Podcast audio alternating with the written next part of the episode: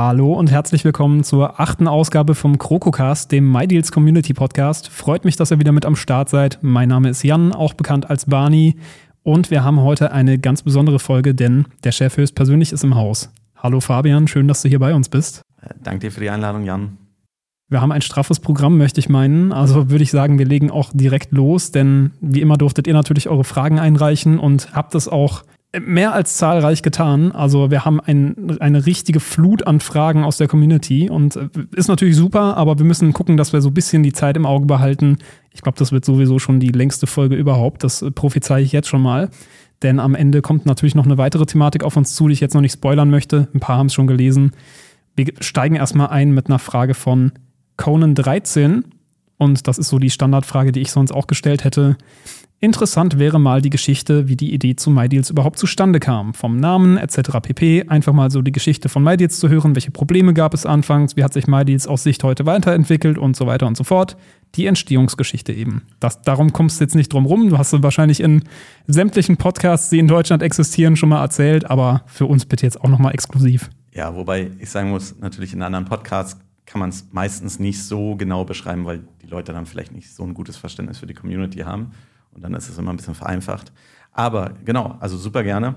Ich bin aus Berlin, habe aber in Würzburg äh, Nanotechnik studiert, war schon immer ein absoluter Internet-Freak, äh, würde ich mal so sagen. Oder äh, ich, ich, mag auch das Wort Nerd.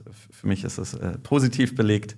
Ähm, Absolut. Ich äh, sehe mich als Nerd, habe also immer mit Technik rumgespielt und wollte auch immer die neueste äh, Technik haben. Und damals ging es tatsächlich bei mir hauptsächlich hier um das, um das Telefon sozusagen. Das war, war mein mein Gadget of Choice. Und damals ging es wirklich noch nicht darum, irgendwie äh, Smartphones und Kameras und sonst was, sondern es war irgendwie cool. Mein, mein neues Handy hat irgendwie ein Farbdisplay. Oder das äh, Siemens SL45, weiß ich noch, das erste Handy, was MP3s abspielen konnte. Genau, und dann habe ich natürlich immer nach Wegen gesucht, äh, wie ich irgendwie möglichst viel für mein altes Handy bekomme und äh, idealerweise dann mein neues Handy vielleicht sogar für weniger Geld kaufen kann, als ich mein altes verkauft habe. Und äh, darin bin ich relativ gut geworden. Äh, habe dann so meine Handys im drei, vier, fünf Monatszyklus gewechselt.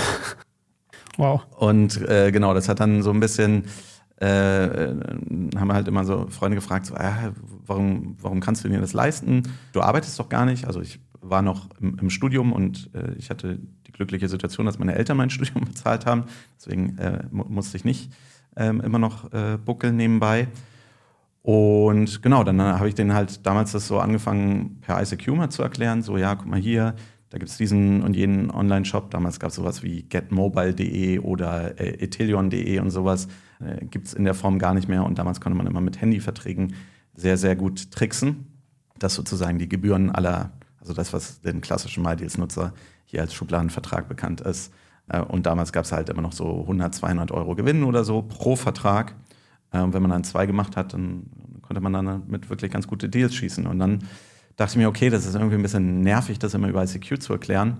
Warum schreibe ich das dann nicht ins Internet? Weil in der Form gab es das noch nicht aufgeschrieben im Internet. Es gab so andere, ich sag mal, Schnäppchen oder Sparseiten. Also am bekanntesten zu der Zeit war sicherlich Geizkragen. Aber das war ganz anders. Das waren eher so, ich weiß nicht, so äh, eher, was wir heute so als Freebies sehen würden und oft, ganz oft auch gar keine guten Angebote, also einfach Quatsch, so was, was bei uns eiskalt werden würde. Und deswegen äh, dachte ich, nee, okay, dann, dann fange ich das mal an, äh, irgendwie ins Internet reinzuschreiben. Das war äh, genau April 2007 und habe dann mit einem ganz einfachen WordPress-Blog angefangen.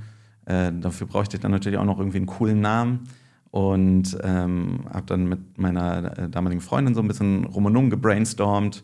Äh, ich wusste schon, dass ich irgendwas mit Deals haben wollte, weil ich das Wort cool fand, äh, aber noch nicht genau wie und was. Und dann irgendwann bin ich auf MyDeals gekommen und das war noch so zu dieser ja, 2007. Also äh, wie gesagt, da gab es Facebook zum Beispiel noch gar nicht in Deutschland, also wirklich, wirklich lange her. Mhm. Und da war das äh, Sachen so mit Z hinten dran hängen noch cool. Und dann dachte ich mir, okay, dann mache ich MyDeals mit Z.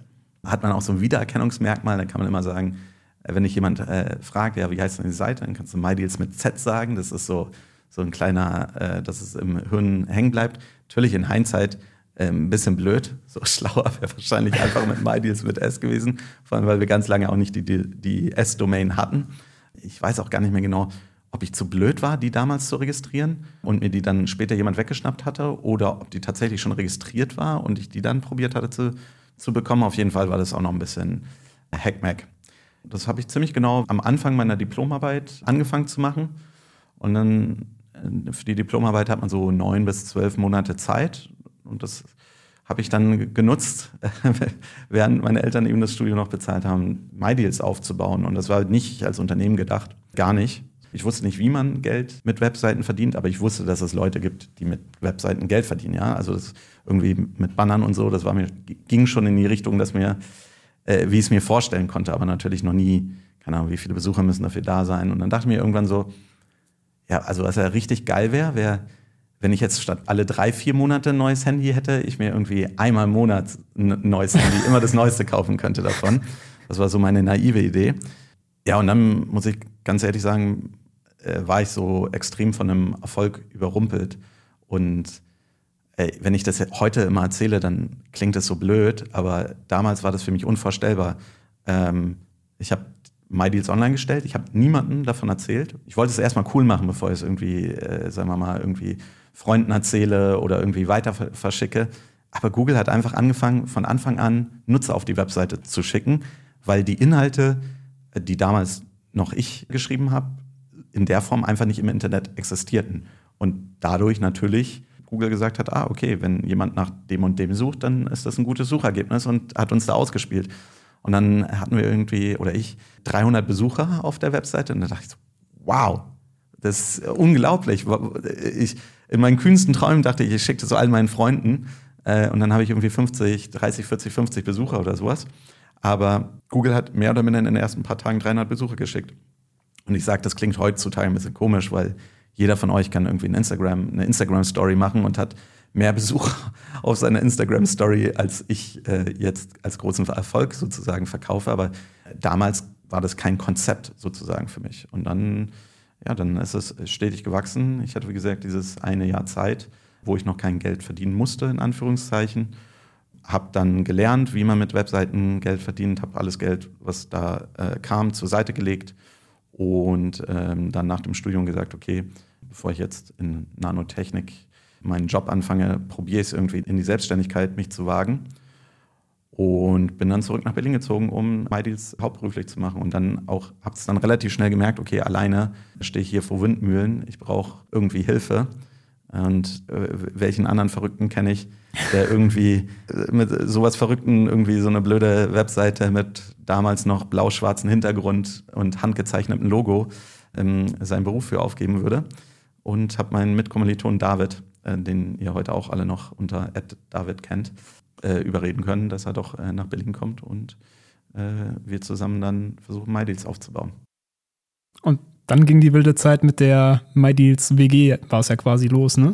Wie gesagt, damals für mich erschien das alles wahnsinnig schnell, verrückt. Also ungefähr ein Jahr, genau ein Jahr äh, habe ich es gemacht, dann ist äh, David dazugestoßen. Damals konnten wir uns natürlich auch noch kein Büro oder irgendwas leisten und äh, David ist dann nach Berlin gezogen, äh, erstmal eine, eine, Wohnung zu suchen, äh, ist ja auch aufwendig, deswegen ist er erstmal bei uns eingezogen ähm, haben dann sozusagen zusammen gelebt und zusammen gearbeitet, am Küchentisch Laptops aufgeklappt, losgelegt, irgendwann abends äh, Laptops wieder zugemacht, hängen gegangen und am nächsten Tag wieder und immer so weiter, äh, bis David dann irgendwann eine, eine eigene Wohnung gefunden hat. Haben aber trotzdem noch weiter in meiner Küche gearbeitet.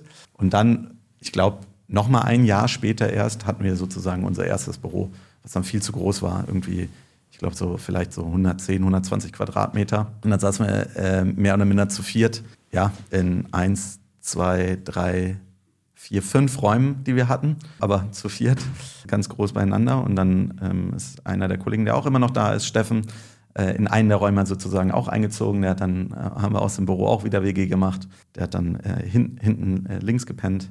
Wie gesagt, gefühlt erschien mir das alles super schnell. Im Nachhinein war es schon sehr langsam. Also ich war irgendwie ein Jahr lang allein. Dann waren wir äh, nochmal ein Jahr, also zwei Jahre lang sozusagen zu zweit. Und ich glaube, zu viert, fünf, sechst oder so waren wir dann noch mal zwei Jahre, ja. Also äh, vier Jahre lang mhm. äh, äh, weniger als sechs Mitarbeiter. Wenn man natürlich das in heutigen Start-up-Stories oder sowas vergleicht, ähm, ist es ja total langsam. Ja. Ähm, aber ich glaube, viel schneller hätte es nicht sein dürfen. Äh, ich war äh, oft genug auch so schon gut überfordert, ja. Das kann ich mir vorstellen, ja. Ähm, die nächste Frage von Avery, die knüpft eigentlich ganz gut dran an, weil äh, er oder sie möchte wissen, wann war der Punkt, wo du gemerkt hast, das wird was Großes? Das weiß ich noch haargenau und das ist für mich auch einer der Dreh- und Wendepunkte sozusagen von MyDeals. Das war noch damals in, in meiner Wohnung, also wo David und ich zusammen waren. Als ich David überredet hatte, war mir schon klar, okay, das kann irgendwas äh, Erfolgreiches werden. Also ich glaube, wir beide können auf jeden Fall irgendwie unser Brot damit verdienen. Da, da mache ich mir keine großen Sorgen drum. Der Knackpunkt war, als Dell ähm, ihre Netbook-Sparte geschlossen hatte. Also heute haben wir alle Laptops, aber es gab mal so eine Zwischenzeit, wo ähm, es Netbooks gab. Das Diese 10-Zoll-Dinger, die ultra langsam waren, ne? wo Acer, glaube ich, mit angefangen hatte. Und Acer und Asus, genau. Ja. Ähm, 9 bis 10 Zoll war es meistens, so Intel Atom-Chip. Ja, ähm, äh, lahm wie eine Krücke, aber natürlich für die reine Anwendung so, keine Ahnung, die meisten Leute hatten einen großen äh, Desktop-PC, aber ein Laptop war sehr teuer. Und vielleicht wollte man irgendwie für die Eltern so zum Surfen einen Computer haben. Und das war so eine Zeit, wo gefühlt wirklich jeder ein Netbook haben wollte. Aber Dell hat schon gesehen, okay, diese Sparte, it's game over, ja, das, das, das ist ähm, am Ende. Mhm. Und dann haben die einen wahnsinnigen Rabatt darauf gemacht, so irgendwas so in die Richtung 50 Prozent auf ein Produkt, was damals wirklich heiß war und ein gutes, wirklich gutes Produkt. Ja, dann haben wir darüber geschrieben und keine fünf Minuten später war die Dell-Seite down. Ui. Äh, und wir waren zwei Jungs, äh, sag ich mal so, ähm, aus dem Studium im, im Wohnzimmer von meiner kleinen äh, Wohnung in Berlin-Tegel und wir machen irgendwie einen Weltkonzern oder mit, mit der Community sozusagen, mit den Nutzern von, von MyDeals machen wir eine Webseite von einem Weltkonzern down. Das war für mich unvorstellbar. Und dann ging es noch weiter. Dann haben in den Kommentaren Leute geschrieben, ja, man kann nicht mehr äh, online bestellen, aber wenn ihr bei der Hotline anruft, dann kann man immer noch bestellen. Und dann äh, keine fünf Minuten später nach diesem Kommentar ging dann auch die Hotline nicht mehr. also das, das war für mich so, okay, crazy, ja. Und Dell, ähm, ich meine, die haben große äh, Berg- und Talfahrten hinter sich. Das war zu der absoluten Primetime von Dell. Das war wirklich einer der allergrößten Computer-Online-Shops der, der Welt. Ja, und dann dachte ich mir so, okay, krass, ich glaube, wir haben dann den, den Zahn der Zeit getroffen. Das ist, glaube ich, spannend. Ich glaube, da gibt es mehr Verrückte als nur uns zwei. Ja, ich glaube, das kann man äh, retrospektiv definitiv bestätigen. ähm, dann lass vielleicht gerade noch einen kurzen Exkurs machen zu so weiteren ähm, Punkten, wo du sagst, da hat sich dann noch signifikant irgendwas geändert, was bis heute nachwirkt, weil da kommt jetzt keine explizite Frage nach. Ja. Also was waren so die nächsten großen Stationen, würde ich jetzt mal sagen? Ich versuche mal so chronologisch lang zu gehen. Wir konnten sehr gut mit diesen Shopping-Trends mitreiten. Und der, der erste große Shopping-Trend damals war Live-Shopping. So jeden Tag ein neues Angebot. Da gab es verschiedene mhm. Anbieter. Ich weiß ich schon, teilweise kann ich mehr, wie die heißen. Also iBoot kennt man noch, die gibt es auch immer noch, aber gut äh, mit Doppel-U war der größte deutsche Anbieter. Dann gab es, glaube ich, noch Preisbock oder sowas. Auf jeden Fall irgendwas mit einem Esel oder einem Bock als Logo. Ähm, und noch so, so ein paar andere. Äh, die, die kamen, äh, wir sind mit dieser Welle mitgeritten, weil immer mehr von diesen Anbietern kamen. Äh, aber niemand hatte Lust, immer alle Angebote zu vergleichen. Wir hatten natürlich extrem viel Lust, alle Angebote zu vergleichen und die besonders guten Angebote dann eben darzustellen und die schlechten Angebote einfach zu ignorieren. Äh, die haben natürlich Geld in Marketing gesteckt, äh, wodurch wir sozusagen indirekt davon mitprofitieren konnten. Dann kam so die nächste Welle, das war ähm, Shopping-Clubs damals Brands for Friends, mhm. ähm, gibt es heute auch noch, äh, wurde irgendwann von eBay äh, gekauft. Ähm, Von Privé, ähm, bei VIP, ich, ich, weiß jetzt gar nicht mehr, wie die hießen, da kamen dann auch zigtausend von, von, von diesen Modellen. Ganz viele auch wieder inzwischen schon zugemacht. Und so konnten wir immer so mit den, mit den Trends richtig mitreiten. Und dann, ich glaube, so ein anderes Thema, was uns nochmal so einen richtigen, richtigen Boost gegeben hat, dazu kam später, glaube ich, auch nochmal die Frage, ähm, was denn mein, mein absoluter Lieblingsdeal war. Und diesen Deal würde ich als meinen absoluten Lieblingsdeal bezeichnen. Das war eine, einen Preisfehler oder eine Aerofare für Flüge nach New York ähm, hin und zurück. Und äh, wir haben alle möglichen Flüge und Fehler schon nach New York gehabt. Also wir hatten einen Preisfehler, wo du für 4 Euro nach New York hin und zurück fliegen konntest. Und die konntest du wirklich auch antreten. Aber der war Äh, nicht ganz so günstig, das war 140 Euro. Aber der war fast, also die, die, die Reisezeit war fast unbegrenzt und die Abflugorte waren eigentlich auch jeder Abflugort in Deutschland. Und der Deal lief richtig lange, zwei, drei, vier, fünf Wochen oder sowas. Und das war für mich äh, super crazy, einfach ähm, gar nicht, als der Deal selber sozusagen stattgefunden hat, sondern eher die Kommentare, die da drauf waren, wo dann das erste Mal Leute gesagt haben, dass sie sich irgendwie gegenseitig im Flugzeug getroffen haben. Da denke ich mir so, okay, das kann man irgendwie noch erwarten, ja, das so ein, obwohl der, der Reisezeitraum so lang war, konnte ich mir das noch so erklären. Aber dann haben die Leute auch gesagt, sie haben sich in den Hotels oder in den Hostels getroffen und da, darüber gesprochen. Und dann hat auch jemand geschrieben, so, hey, ich hätte nie gedacht in meinem Leben, dass ich mir irgendwie einen Flug nach New York also dass das äh, für mich überhaupt eine, eine Possibility ist, äh, jemals nach New York zu reisen. Und jetzt war ich irgendwie eine Woche mit meinen Freunden. Das war super, super, super, super geil. Ähm, und glaube ich eben auch nochmal so, so ein, ein, durchaus einschneidender Punkt. Den sieht man jetzt nicht irgendwie in unseren in Traffic Charts, aber wenn man verreist, dann möchte man ja nicht alleine verreisen. Also, Natürlich, ja. Also fragt man Freunde und dann vielleicht der erste Freund kann dann vielleicht nicht, dann fragst du nochmal einen zweiten, dritten, vierten etc. Mhm. Oder eben wie, wie dieser eine Nutzer, der da geschrieben hatte, der mit, mit, mit seiner Gruppe von Freunden äh, dahin gereist ist. Natürlich erzählst du es an vielen Leuten weiter. Und das war für mich ja, ein super cooles Erlebnis als Deal, indirekt so vielen Leuten dann eben eine coole Reise und eine coole Zeit, gemeinsame, eine Shared Experience sozusagen zu ermöglichen. Dann äh, lass uns mal kurz eingehen auf die Ausgründung bzw. Fusion in Pepper. Wann, also von welchem Jahr haben wir jetzt gerade gesprochen, ungefähr mit dem, mit dieser Reise? Das war noch vor dem Ganzen. Das war noch vor dem Ganzen, genau. Es muss so irgendwas 2012, 2, vielleicht so vier Jahre drin sein, weil es 2011, 2012 oder sowas ähm, ja. gewesen. Ähm, also das war noch, äh, ich sag mal, sehr in den Anfängen, wobei vier Jahre in. Ähm, heutzutage sind dann auch schon wieder ein paar Unternehmen gekommen und gegangen in der Zeit. Nee, ähm, genau. Wie, wie kam es denn zu der Ausgründung? Also äh, 2007 äh, hatte ich angefangen, 2008 kam dann David mit dazu. Dann äh, waren wir relativ lange sozusagen so Einzelkämpfer.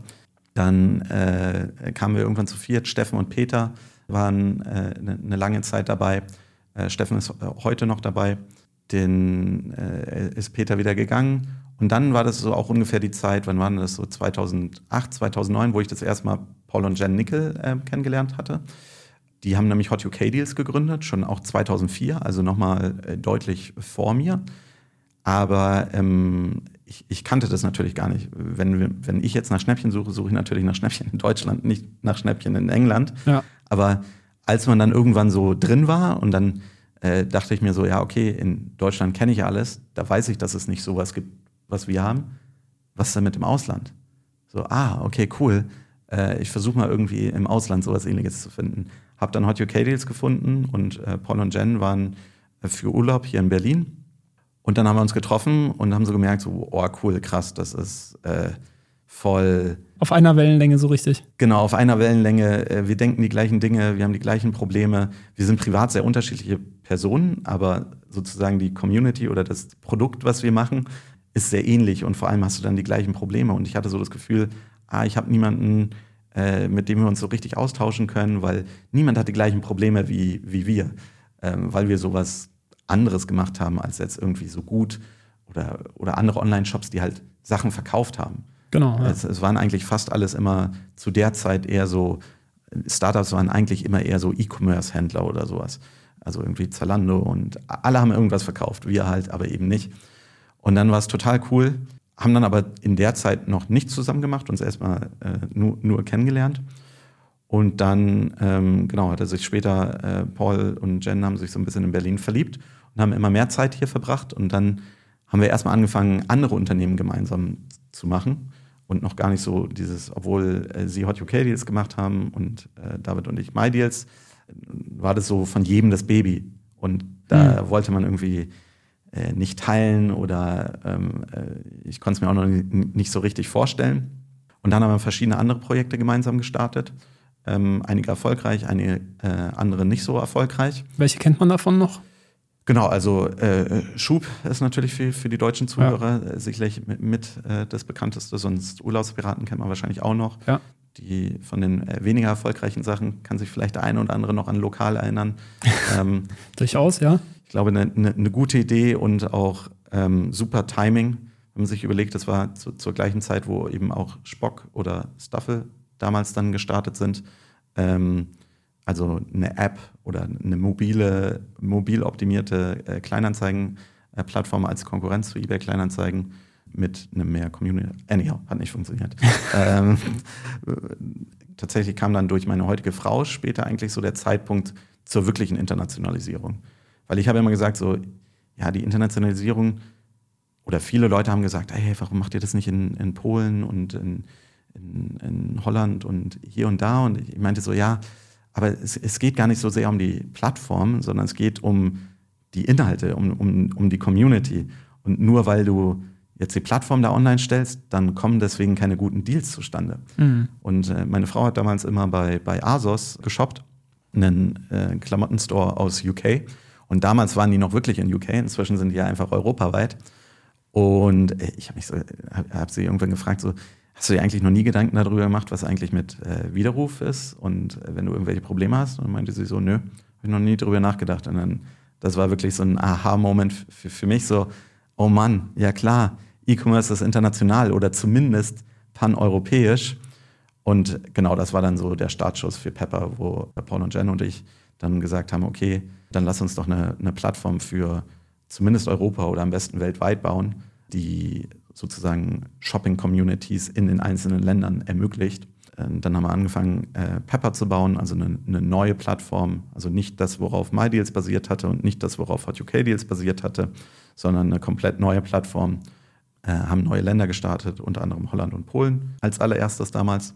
Ja, dann, dann, dann ging dieses wirkliche, in Anführungszeichen, wirkliche Wachstum, dieses schnelle Wachstum los. Ich glaube, damals waren so, so knapp 40, 50 Leute, das ist 2014. Mhm. Dann sind wir relativ schnell, also ich glaube, innerhalb der nächsten drei Jahre auf über 200 Leute gewachsen, ähm, äh, was natürlich extrem organisatorisch äh, durchaus äh, schwierig war und auch für mich ähm, als, als äh, Geschäftsführer oder Unternehmer sozusagen viele, mich vor viele Herausforderungen gestellt hat, aber an, an dem wir alle, äh, glaube ich, äh, stärker geworden sind und viel gelernt haben. Und jetzt sind wir dann ähm, in, ich sag mal, etwas ruhigeren äh, Wachstumsgewässern, wie es mir auch äh, sehr viel wohler ist, als jetzt irgendwie jeden Monat irgendwie 10, 20 Leute neu mit dazu zu holen. Das ist immer äh, schon sehr, sehr, sehr, sehr schwierig, dass wir alle das gleiche Mindset haben, dass wir dieselben Werte vertreten.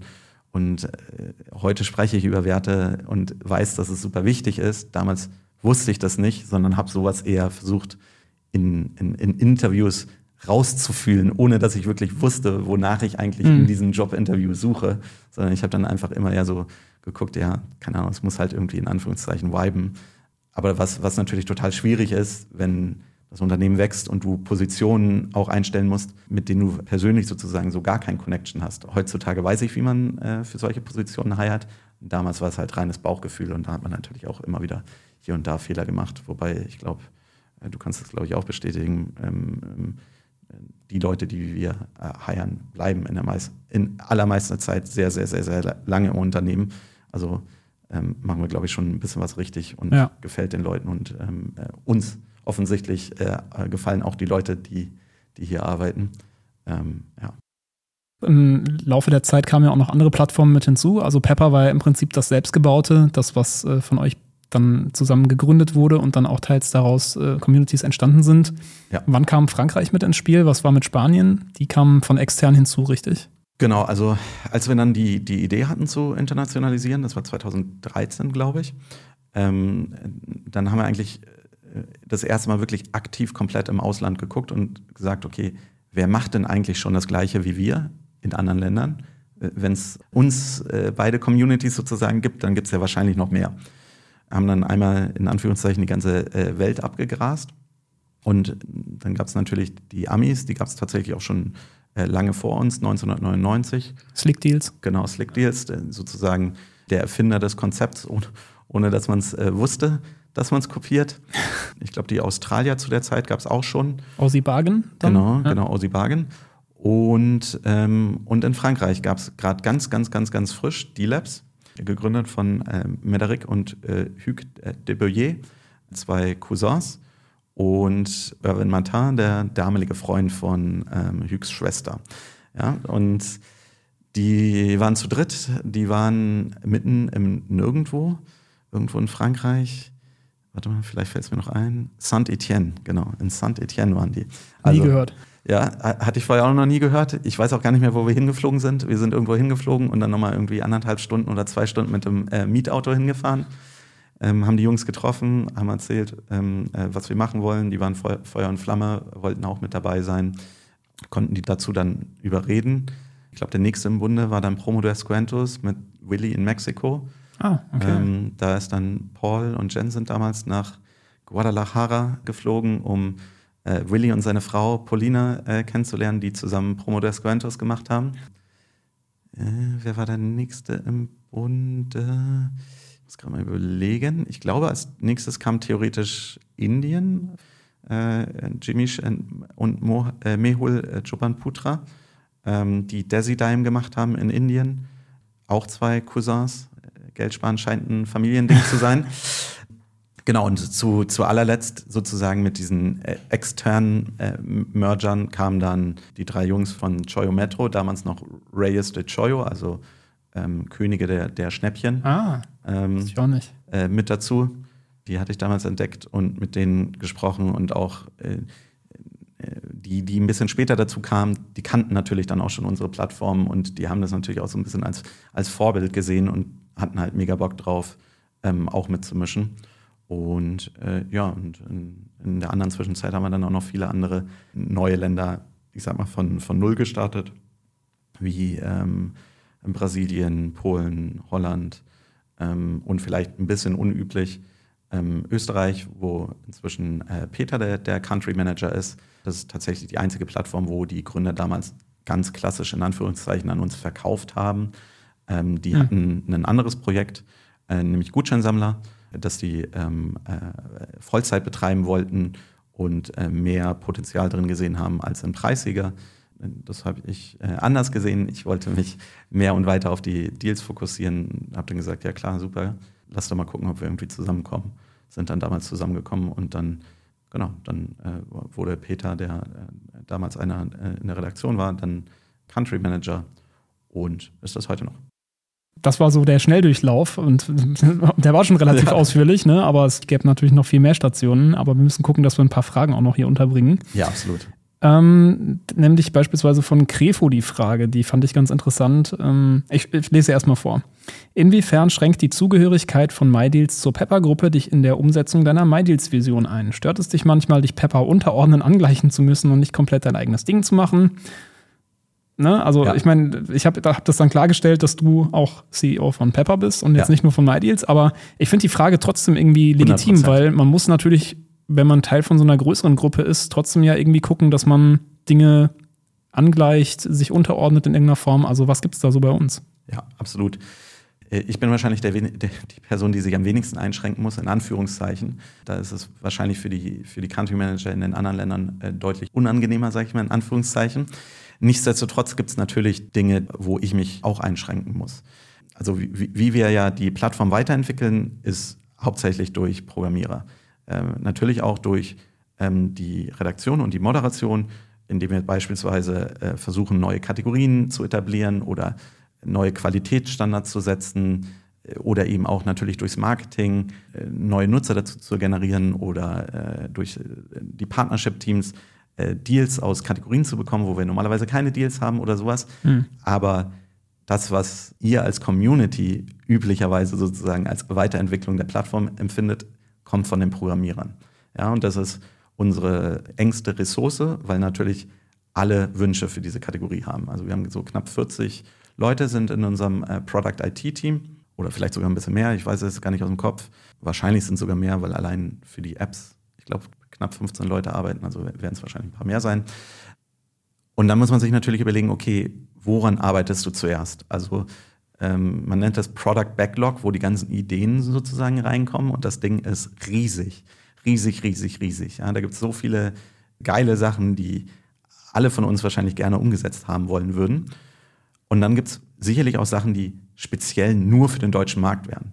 Und dann muss natürlich das Potenzial schon extrem groß sein, dass man wirklich was machen kann, was eigentlich nur für den deutschen Markt wäre, weil wir müssen im Prinzip ja über zwölf Märkte nachdenken. Dagegen, mhm. wenn, du, wenn du jetzt eine Sache machst, die vielleicht ein bisschen kleiner ist, aber Impact auf zwölf Länder hat, dann ist natürlich der, der Impact auf, auf die Community oder auf die Anzahl der Leute viel, viel größer, als wenn man jetzt irgendwas macht, was nur in Deutschland ist. Wobei natürlich Deutschland schon immer noch unser größtes Land ist und äh, leider, ich sage jetzt wirklich leider, einen starken Bias hat, weil wir unser Headquarter hier in Berlin haben, super viele Leute hier in Berlin sitzen. Ein Großteil der Programmierer und Produktmanager, wenn die das Produkt nutzen, das deutsche Produkt nutzen ähm, und natürlich auch mit zum Beispiel äh, Jan jemanden haben, der, der da nah dran ist, der auch immer gerne konstruktives und kritisches Feedback gibt. Da haben dann äh, manche andere Communities, die vielleicht nicht so einen direkten Draht haben, ist deutlich schwerer. Äh, nichtsdestotrotz versuchen wir natürlich eigentlich ein Produkt zu bauen, was für alle großen Impact hat. Und äh, wir versuchen schon wirklich genau eben diese Features, an denen wir arbeiten, genau darüber nachzudenken, okay, wie, wie viele Leute erreicht man damit? Was ist das Potenzial, was wir mit diesem Feature haben? Und versuchen das eben danach zu priorisieren. Aber spielt da Geld eine Rolle? Also das wird uns ja gerne mal dann so unterstellt, wenn wir sagen, okay, Feature X kommt nicht, weil äh, damit verdient ihr ja nichts. Ist das ausschlaggebend? Nee, also ja, auch, aber äh, also es gibt komplett unterschiedliche Product Streams. Ganz, ganz, ganz vereinfacht kann man sagen, teilen wir unser Produkt in vier Kategorien ein. Mhm. Das sind einmal die ganz, ganz neuen Nutzer, also die Akquisition von Nutzern, was man klassischerweise jetzt mal so als Marketing äh, betiteln würde. Bei uns ist es üblicherweise SEO, also Suchmaschinenoptimierung, weil ähm, unser Umsatz pro Besucher ist sehr, sehr, sehr, sehr, sehr, sehr, sehr, sehr niedrig. Das heißt, alle klassischen Marketingkanäle sind für uns eigentlich zu. Überall, also wir können kein Google SEM machen, weil das ist zu teuer. Wir können kein Facebook Paid machen, weil das ist zu teuer. Wir können keine Fernsehwerbung machen, weil das ist zu teuer. Also alles, was eigentlich andere klassische Unternehmen als Werbung äh, titulieren würden, können wir uns sozusagen nicht leisten, weil der, der Umsatz pro Nutzer würde das niemals äh, rechtfertigen. Das heißt, wir müssen immer überlegen, wie können wir eigentlich organisch, sagt man dazu, oder in ganz einfach ausgedrückt, kostenlos äh, wachsen. Ja, wäre ja auch komisch, wenn wir mit dem Geld um uns schmeißen würden, oder? Das stimmt, äh, sehe ich auch immer so. Natürlich, äh, so wie wir versuchen beim, beim Shoppen schlauer zu sein als der Durchschnittsverbraucher, versuchen wir auch beim Marketing schlauer zu sein als der Durchschnittsverbraucher. Also haben wir ungefähr ein Viertel unserer Ressourcen auf, auf genau diesem Thema eben hauptsächlich Suchmaschinenoptimierung, aber im Prinzip geht es eher darum, wie, wie kriegen wir neue Nutzer auf die Plattform. Dann äh, nochmal ein Viertel geht im Prinzip in, ähm, ich sag mal, das ganz klassische Produkt, also für alle Nutzer, was jedem was bringt. Ich sag mal, in der Community würden wir wohl am ehesten dem Casual-Nutzer sagen, also der Person, die, weiß ich nicht, vielleicht drei, vier Deals pro Jahr erstellt, irgendwie, weiß ich nicht, 20, 30, 40, 50 Kommentare schreibt und halt, weiß ich nicht, alle zwei, drei Tage auf der Seite ist und die App installiert hat, so in die Richtung. Dann nochmal ein Viertel würde ich jetzt auf die in Anführungszeichen sehr starken Nutzer sozusagen beziehen. Also alles, was App ist, alles, was irgendwie Keyword Alerts ist, alles, was in professioneller Sprache sozusagen wieder ist, ist das Retention, das CRM, Customer Retention Management. Also wie kommt man dazu, dass die Nutzer die Plattform weiter nutzen wollen oder öfter nutzen wollen. Also alle Features, die irgendwie dafür sorgen, dass ihr nicht beim nächsten Mal wieder vergesst, äh, wie denn diese Seite mit dem Krokodil hieß und dass eure Push-Nachrichten, äh, das war ja lange und oft ein Problem, dass die irgendwie manchmal bis zu 15 Minuten äh, gedauert haben. Jetzt ist, glaube ich, keine Push-Nachricht mehr länger als fünf Minuten. Ähm, Wird es wieder Leute geben, die widersprechen? Denen erkläre ich dann immer, es liegt an euren Handy-Einstellungen. Ja, äh, durchaus. Inzwischen dürfte eigentlich keine Push-Nachricht mehr länger als fünf Minuten dauern. Und vielleicht auch nochmal, um so eine äh, Einordnung äh, dazu zu bekommen. Das sind un unglaubliche Mengen an Push-Nachrichten, die da rausgehen, weil es also A, einmal so viele verschiedene Länder sind, dann so viele Überschnitte, die bearbeitet werden müssen von dem System, mhm. die entweder dann eben rausgefiltert werden müssen, dass er nicht rausgeschickt wird oder auch nicht, genau. Also im letzten Jahr haben wir äh, 26 Millionen Push-Nachrichten äh, verschickt. Äh, Milliarden, sorry, Milliarden. 26 sagen, Milliarden. Millionen wäre, ja, ja, ja. das reicht ja schon für meine alleine schon. Ja, ja, genau. Also 26 Milliarden. Wow. Ähm, das ist schon ziemlich crazy. Und äh, dementsprechend ist es dann eben auch manchmal ein Problem. Es ist auch ein Kostenproblem, denn äh, allein die Push-Nachrichten verursachen so ungefähr, ich weiß nicht mehr, was es aktuell ist, ich glaube knapp ein Drittel unserer, unserer Serverkosten sozusagen. Oh. Ja, das ist schon äh, äh, sehr knackig. Das erklärt dann auch tatsächlich, warum wir die einzigen sind, so aus dieser Branche, die das überhaupt haben, das Feature. Ja, ähm, ich, ich glaube, es ist natürlich auch, also es ist äh, technisch nicht ganz trivial. Es ist auch, also Google und Apple finden das eigentlich immer gar nicht so geil, ähm, wenn man super viele Push-Nachrichten gleichzeitig schickt. Die wollen eigentlich einen gestagten Rollout, dass man also erstmal, keine Ahnung, 50.000, 50.000, 50.000, mhm.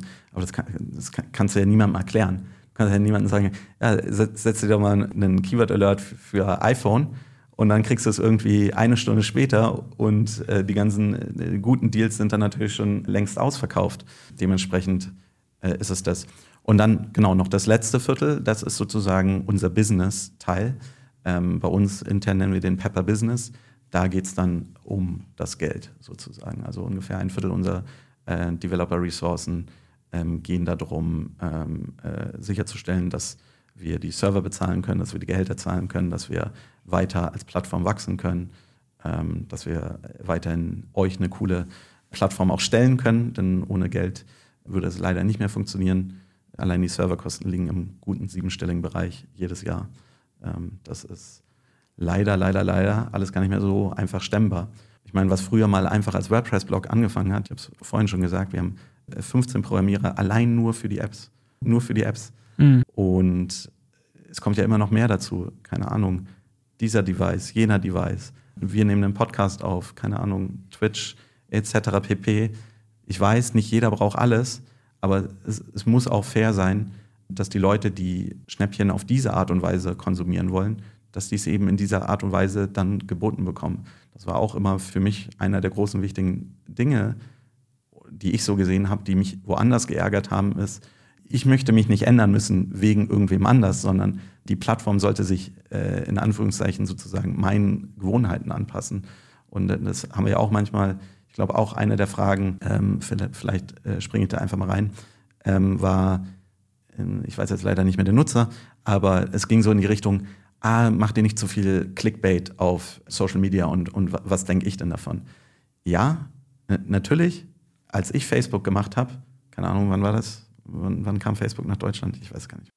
Irgendwann um in meiner Abi-Zeit, so 2009, 2010 rum, glaube ich. Genau. Äh, und dann war es ja noch rein Social und dann kam irgendwann, ich glaube 2012, 2013 oder so, kamen Pages, dass man so als Unternehmen dann auch da posten konnte.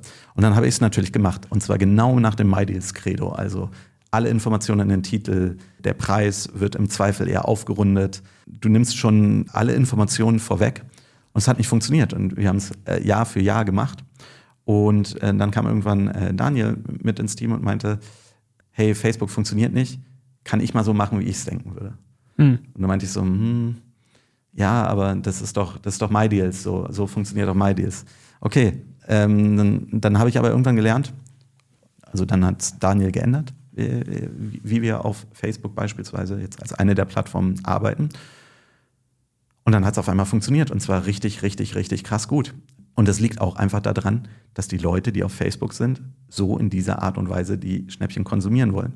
Und du und ich finden es vielleicht dumm und blöd, aber wenn man es nicht genau so macht, dann funktioniert es auch nicht. Dann funktioniert es wirklich nicht. Mhm. Wenn, wenn du es genau nach dem MyDeals-Standard machst, dann nimmt dich nicht der Algorithmus auf, dann wird es niemandem angezeigt, dann hat niemand was davon. Dann verschwenden wir unsere Zeit, dass wir Inhalte auf Facebook erstellen, die niemand sieht, niemand liest und keiner kann von den Schnäppchen profitieren. Wenn du es aber eben, ich sag mal, in unserer Sprache mehr Clickbaity machst, dann mag das der Algorithmus. Die Leute auf Facebook, äh, keine Ahnung, dann, dann äh, gibt es auch Leute, die beispielsweise dann in den Kommentaren schreiben, ah, hier Clickbait oder so. Ja, allein, dass du das machst, dadurch äh, befeuerst du Clickbait, weil du Facebook zeigst, ah, dieser Post erzeugt Engagement. Und alles, was Engagement erzeugt, wird von Facebook mehr ausgespielt. Ja. Und wenn du es eben nicht machst, dann brauchen wir nicht Social Media machen. Weil es funktioniert dann einfach nicht, weil du dann eben nicht diese, in, in den Fachkreisen sagt man so, Aufmerksamkeitsökonomie, wenn du die nicht bespielst, in der Form, wie sie es erwartet, und jede Plattform hat so ihre eigene Sprache, genau wie MyDeals auch seine eigene Sprache hat, ja. Wenn bei uns irgendjemand kommen würde und einen Deal Clickbait machen würde, ja, der wird zerfetzt. Äh, genau die gleiche, die, genau die gleiche Information auf Facebook geht durch die Decke. Ja. Dann kommt irgendjemand zu uns, denkt, ah, okay, cool, hier mache ich genau das Gleiche, wird er zerfetzt. Und genauso eben auch umgekehrt. Wenn man einfach die MyDeals-Logik auf Facebook, Instagram oder TikTok oder sowas spielen würde, eins zu eins, dann würde es einfach nicht funktionieren. Wäre verschwendete Arbeitszeit. Du würdest niemanden erreichen, du würdest keine neuen Leute erreichen, du würdest keine alten, noch nicht mal die alten Leute würdest du erreichen, weil die alten Leute auch auf diesen Inhalte nicht engagen. Die ja. sagen sich, ah, okay, interessiert mich nicht, klicke ich nicht. Ja, dann, äh, dann passiert nichts, dann wirst du nicht ausgespielt. Das, ist, das sind leider die Regeln der Plattform. Mhm. Jumbumping stellt die Frage. Wie, wie, spricht man den Namen aus? Jumbooping? Das habe ich mich schon so oft gefragt. Aber ich weiß genau, wie du meinst. Keine Ahnung. Warum glaubst du, ist MyDeals erfolgreicher geworden als viele andere Schnäppchenportale? Was ist. Achso, und der zweite stellen wir danach. Aber genau, erstmal die Frage. Warum glaubst du, sind wir erfolgreicher als andere? Also einen großen Erfolg, sage ich immer, also wir waren die Ersten mit diesem Konzept, ja. ähm, definitiv. Also es gab äh, Geizkragen, die aber was ganz anderes gemacht haben und auch nie in unsere Richtung dann gegangen sind. Der zweite, der dazu kam, war damals äh, Leo, äh, Leonhard Quack mit äh, Schnäppchenfuchs. Irgendwann in 2008, also roundabout so, ich glaube, knapp ein Jahr äh, später. Und damals haben wir uns untereinander, also wir kennen uns alle, ähm, keine Ahnung, Stefan von Sparboote, äh, Ralf von Mein Deal, etc., etc., etc. ich habe auch, als ich Leo das erste Mal kennengelernt habe, ich habe mich so geärgert, ja. Ich habe ihn so gehasst, äh, ich, ich habe ich hab mich so geärgert, weil meiner Meinung nach hat er sehr viel bei uns kopiert, sage ich mal so, in, in Anführungszeichen, Was? ohne jetzt irgendwie äh, böse sein zu wollen. Aber damals habe ich ihn richtig äh, gehasst und dann haben wir uns irgendwann kennengelernt und dann dachte ich mir so, scheiße Mann, er ist eigentlich ganz sympathisch. äh, genau, und jetzt inzwischen kommen wir eigentlich alle ganz gut miteinander klar. Ähm, aber ich glaube, warum es erfolgreicher geworden ist, ist, also A, waren wir einmal die Ersten, äh, wir haben uns immer extrem auf Qualität fokussiert wir haben es, glaube ich, ein bisschen früher und schneller und besser professionalisiert als die anderen. Dann natürlich die, die Community-Einführung. Ich glaube, dass wir weggegangen sind eben von den redaktionellen Posts. Und heutzutage, ganz ehrlich, die, die alle anderen Schnäppchenseiten sind, das ist eine, eine Media-Webseite, das ist eine Redaktion, die schreibt die Inhalte. Da gibt es keine Community in dem Sinne, wie du und ich Community definieren. Ja. Oder wie auch ihr Zuhörer Community definiert. Ja? Wenn ihr zu irgendeinem Instagrammer geht, und der spricht von seiner Community. Das ist eine andere Definition, als wie wir hier alle Community fühlen und äh, sprechen. Ja? Äh, wir haben auf jeden scheiß Deal gibt es irgendwie 10, 20 äh, Kommentare. Auf krasse Deals haben wir mehrere tausend Kommentare. Und dann, äh, keine Ahnung, guckt man bei den anderen teilweise, da sind Artikel, weiß ich nicht, 15, 20, 30 Mal geupdatet und dann sind irgendwie 10, 15 Kommentare da drauf die berichten eher über Schnäppchen, während bei uns, ich sage mal in Anführungszeichen, die Quelle der, der Schnäppchen ist. Da, da kommen die eigentlich her und dann aggregieren halt manche da draus dann, keine Ahnung, was sie denken, was die Highlights da draus sind oder so. Also ist unser Kapital eigentlich der Community-Fokus? Auf jeden Fall, auf jeden Fall, auf jeden Fall. Also meiner Meinung nach ist das, was wir machen als Unternehmen, als Pepper, äh, wir bauen eine Technologieplattform, aber der Kern von dem, was wir machen, ist, wir bauen Communities ähm, in ja, inzwischen zwölf Ländern, wieder und wieder, immer wieder. Und ähm, ich glaube, dass das ist sozusagen so ein bisschen der Kern von dem, äh, von unserer, in Anführungszeichen, Secret Source. Ja, dann äh, der zweite Teil der Frage, den ich auch spannend finde. Was ist der wahrscheinlichste Grund dafür, dass MyDeals eines Tages aufhören wird zu existieren, so wie früher oder später alle Unternehmen? Ja, das ist die Frage, die mich sozusagen äh, sleepless at night hält. Ein Plattformwechsel. Ich glaube, auf Mobile, ähm, wir waren nicht die, die Allerschnellsten, aber wir waren sehr, sehr, sehr früh mit dabei und haben dafür auch viel Ärger damals bekommen, dass wir unsere Webseite auf ein responsive Web Design umgestellt hatten. Ähm, mhm. Einer der meistgehassten äh, Designwechsel, äh, die es gab. Heute absolut überlebensnotwendig und hat uns, glaube ich, auch viel von dem Erfolg gebracht. Äh, also das ist definitiv das, worüber ich immer nachdenke. Was die nächste Plattform? Wie, äh, wie funktionieren Schnäppchen im Metaverse? Ähm, äh, du weißt, ich habe viel immer auch über Video gesprochen. Wie, wie, wie funktioniert Schnäppchen, Jagen, Schnäppchen-Community in einer Welt, wo Leute nur noch Videos gucken wollen, mhm. nicht mehr lesen wollen? es ist nicht, ist nicht einfach und braucht auch immer viel Try and Error, um dann wirklich rauszufinden, äh, wie man denn eigentlich sozusagen der Kern, wofür wir stehen. Wir wollen die beste Plattform dafür sein, wo Verbraucher ihre, ihre Schnäppchen teilen äh, wollen und eben aber auch der Anlaufpunkt für Experten in diesen einzelnen Gebieten. Das kennt jedes, jedes Community-Mitglied, egal in welchen Deal du gehst, egal wie verrückt es ist. Es gibt einfach immer irgendjemanden, der entweder das Produkt hat, sich mega gut damit auskennt, dir eine bessere Alternative nennen kann. Ja. Also es ist schon wirklich, also es ist einfach komplett absurd. Egal wie verrückt es ist, also inzwischen hat sich auch äh, richtig so, nochmal so eine kleine Community um, ich gucke hier gerade auf unseren Podcast-Recording-Ding, äh, um, um diese ganzen äh, Soundeffekte und äh, die ganzen Music-Producer sozusagen ja. Äh, gegründet, die dann immer reden, ah, okay, das Plugin ist nicht so gut wie dieses Plugin. Und ich denke mir immer so, uff, okay, 80 Euro für irgendein so Plugin, I don't know. Aber die, die wissen es halt, dass es gut ist oder schlecht ist oder sich lohnt oder nicht lohnt. Das stimmt, ja, genau. Man hat wirklich zu jedem noch so Nischenthema oder was man so normalerweise als Nischenthema empfinden würde, hat man irgendjemanden, der da richtig tief drinsteckt bei uns. Das ist, äh, und ich ja. glaube, das ist auch einer, das ist, glaube ich, auch so was, was uns von den anderen Seiten unterscheidet, weil wenn wir jetzt diesen redaktionellen Fokus hätten, und den hatten wir ja früher viel stärker, als wir auch selber die Highlights befüllt haben, dann mussten wir halt teils auch überlegen, okay, können wir jetzt einen Deal zu einem Füllfederhalter oder so, wie ja zum Beispiel die HLA, nichts anderes postet als Füllfederhalter, können, können wir den in die Highlights packen? Ist das überhaupt relevant? Also, weil, wenn ich so überlege, okay, ich habe einen, einen Füller irgendwie aus der Schule und das war's. Aber es gibt halt wirklich doch relativ äh, viele Leute, die sich dafür interessieren und die das total abfeiern, wenn sowas auch mal in den Highlights landet. Was ich extrem äh, äh geil fand, ist äh, tatsächlich, äh, wir sprechen gerade über Füllfederhalter. Äh, den, hat, den Deal hatte ich letztens intern geteilt, um genau das darzustellen, was wir eigentlich für Experten in der Community haben. Äh, dass es sogar Leute gibt, die sich richtig viele, also ist ja nicht nur derjenige, der die Deals immer stellt, sondern auch viele in der Community, die darüber ja.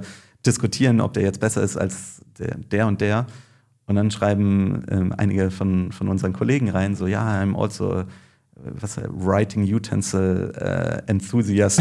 also, dann haben wir sogar in, in der Firma Leute, die sich genau dafür interessieren. Das ist schon abgefahren. Ja, über Kopfhörer hatten wir auch neulich eine Diskussion intern, ne? Also, wo einer irgendwie anfing, ja, zeigt doch mal alle eure Kopfhörer, die ihr so habt. Und dann ging es los mit den Bildern, wo irgendwie, weiß ich nicht, fünf, sechs, sieben, acht, teils, teils zweistellige An Anzahl von Kopfhörern irgendwie präsentiert wurde, ganz stolz. Und jetzt nicht so Billo-Dinger, ne? Also, nee, mit Vorverstärker und allem drum und dran. ja.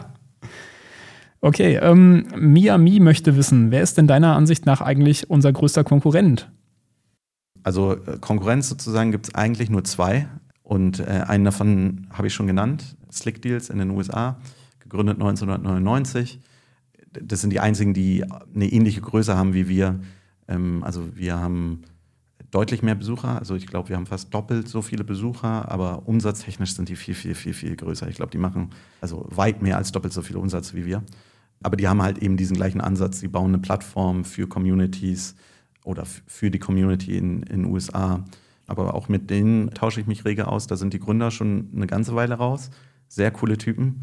Richtig, richtig geil, der, der Originalgründer von Slick Deals. Machen wir mal in irgendeiner anderen Podcast-Episode. Äh, das treffen wir wirklich genial. Und ähm, die anderen ist ähm, Shidemai heißen die aus, aus China, auch die habe ich schon mal getroffen.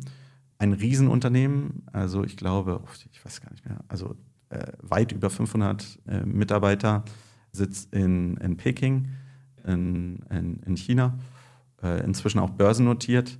Ähm, leider nicht, nicht handelbar für, für Europäer, sonst äh, wäre ich da inzwischen auch schon äh, Aktionär.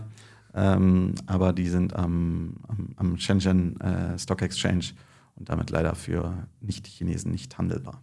Mhm. Ja, und die beiden, genau, die machen ähm, meiner Meinung nach das gleiche wie wir. Also die, die konzentrieren sich eben auf, auf das Technologische dahinter und äh, wie man die Community zum Wachsen bringt. Und ähm, die haben das gleiche Mindset. Ja, also das heißt, wir gucken wirklich schon, wenn es um echte Konkurrenz geht, gucken wir schon eher international. Und äh, weil hier wurde, ich kann ja mal den Namen droppen, hier wurde gefragt, ist Deal Doctor unser größter Konkurrent? Auf den deutschen Markt bezogen vermutlich sogar, oder? Ähm, nee, ähm, also ich glaube, die nächstgrößte Webseite wäre theoretisch ähm, mein Deal, aber ich glaube. Ernsthaft? Ja. Ah. Ähm, also Ralf. Äh, schöne Grüße, du hörst bestimmt auch. Ähm, aber ich glaube, ich habe letztens, vielleicht erinnerst du dich noch, ich habe letztens irgendwann mal die Math gemacht sozusagen. Ich glaube, der nächstgrößte ist so ungefähr ein Zwanzigstel von MyDeals. Mhm. Ich glaube eben, da ist es eher, was die versuchen so, sozusagen zu bedienen, ist so eine Vorauswahl.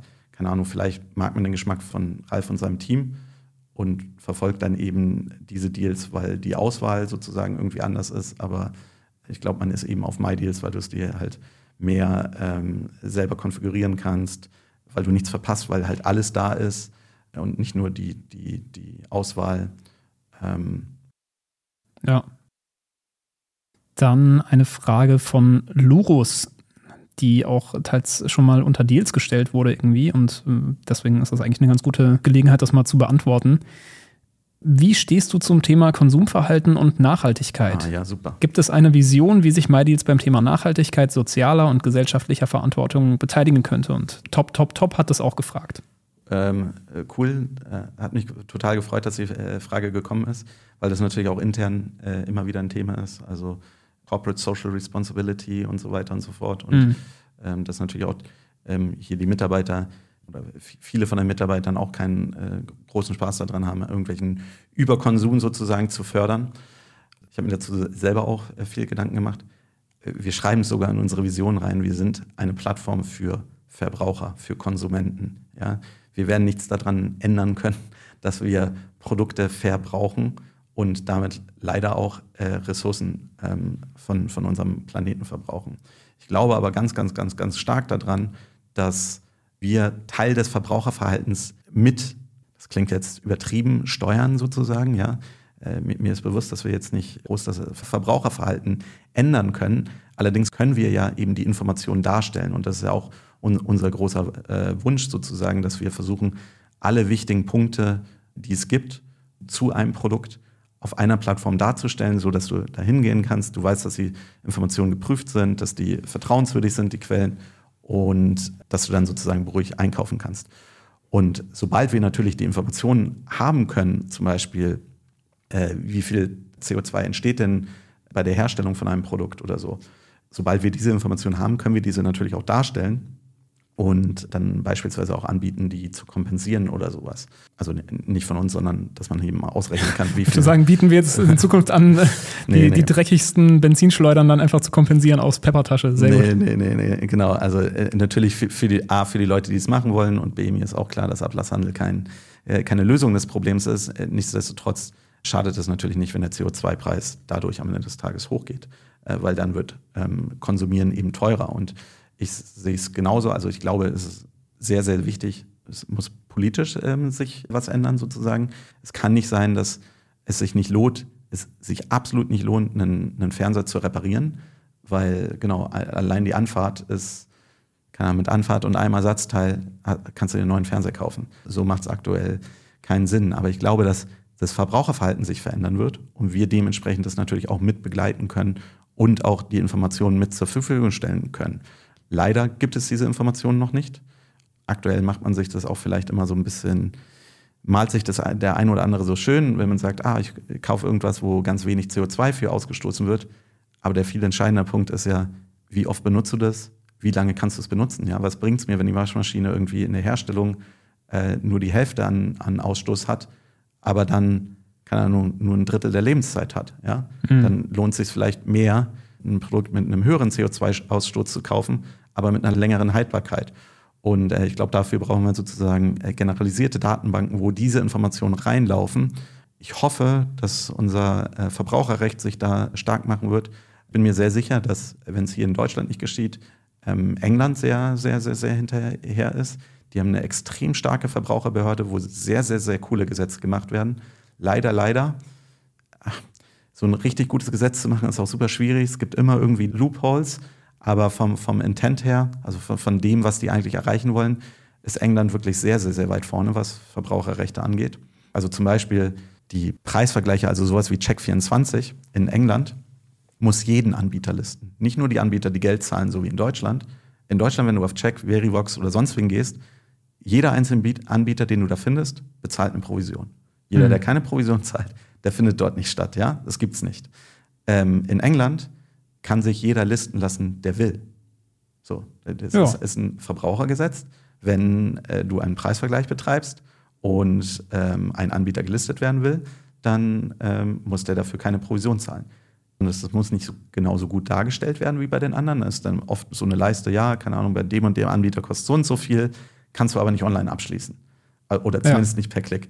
Und dann der erste Anbieter, wo du, äh, der bezahlt ist, der hat dann ganz normal wie äh, immer so einen schönen Kasten, die Bewertung und Klick. Für Verbraucher total geil.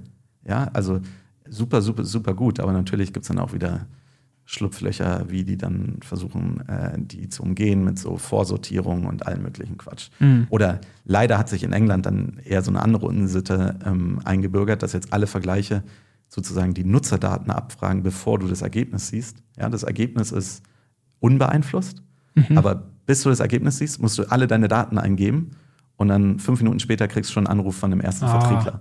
Ja, und dann Genau, ich meine, wir beide wissen, wie man sowas umgeht. Ja? Denn jeder hat 100 Millionen E-Mail-Adressen, jeder hat 100, 100, Millionen Telefonnummern, wenn man es erstmal weiß. Aber für den Otto-Normalverbraucher ist es natürlich auch so nur so Mittel. Ja, ja total. Ähm, ich habe gerade auf die Uhr geschaut und gesehen, dass wir schon echt lange drin sind äh, und noch echt super, super, super viele Fragen haben. Ich glaube nicht, dass wir alle schaffen. Deswegen lass jetzt mal gerade so, ich habe das ja wie gesagt ein bisschen geordnet, lass mal die persönlichen Fragen in so eine Art äh, Schnellantwortrunde okay, durchhauen. Okay, okay, mach mal. So, pass auf. Äh, The Jumper möchte wissen, was war dein bester Deal bisher? Ähm, ich würde sagen, das ist der Flugdeal nach New York. Das ist für mich mein, mein, mein, mein Traumdeal gewesen. Okay. MyDeals DFM möchte wissen, welchen Einkauf hast du am meisten bereut und was war es? Also zum Beispiel, ich habe immer noch zwei Sonos Play 1 zu Hause stehen, die immer noch ausgepackt sind, äh, unausgepackt, obwohl ich sie liebe, liebe, liebe, wollte ich meine alten sozusagen auswechseln, die verkaufen immer noch nicht gemacht. Das ist, äh, was die Gamer als ihren Pile of Shame haben, ist meine zwei Sonos Play Lautsprecher, die seit drei Jahren oder was auch ah, immer. Ja, das, das kenne ich. Ich habe noch eine Uja im Keller. Ach, oh, das ist auch extrem. Äh, Mai-Deals möchte wissen, wie viele der unzähligen Deals nimmst du persönlich pro Monat wahr? Schaust du dich wirklich jeden Tag auf deiner Seite um und wenn ja, wie viele Stunden pro Tag? Ich bin jeden Tag auf MyDeals, äh, sowohl beruflich als auch privat. Wahrscheinlich mehr Stunden, als ich sein sollte, aber äh, vermutlich so vielleicht, also unter einer Stunde bestimmt. Ich kaufe nicht mehr so viel ähm, wie früher. Am Black Friday habe ich jetzt wieder richtig äh, hart zugeschlagen, aber ich glaube, jeder Nutzer kennt dieses Gefühl. Man entdeckt My Deals, dann äh, denkt man erstmal so, oh, das ist ja crazy, ich muss das alles kaufen. Im schlimmsten Fall äh, verkaufe ich es fürs Gleiche oder sogar vielleicht für mehr wieder bei eBay Kleinanzeigen weiter. Dann hat man kurzzeitig so eine kleine DL-Packstation zu Hause. Dann gibt es Ärger mit dem Freund oder der Freundin at some point. Dann also ja, okay, ähm, ich reduziere es ein bisschen.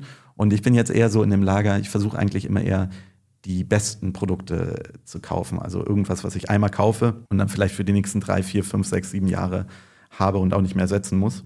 Und deswegen kaufe ich natürlich deutlich weniger. Mhm. Massive75 möchte wissen, bevorzugst du es, offline shoppen zu gehen und bekannte Menschen zu treffen und eventuell auch mal einen kleinen Händler zu unterstützen oder kaufst du eher online und äh, steht da bei dir auf jeden Fall immer die größte Ersparnis im Vordergrund oder haben sich da deine Prioritäten so ein bisschen verschoben? Und die Frage von Janni 911 geht eigentlich in eine ähnliche Richtung. Wie sieht ein Shoppingtag im realen Leben mit deiner Schnecke geliebten Freundin, Ehefrau, das waren Zitate, oder ja. wem auch immer aus?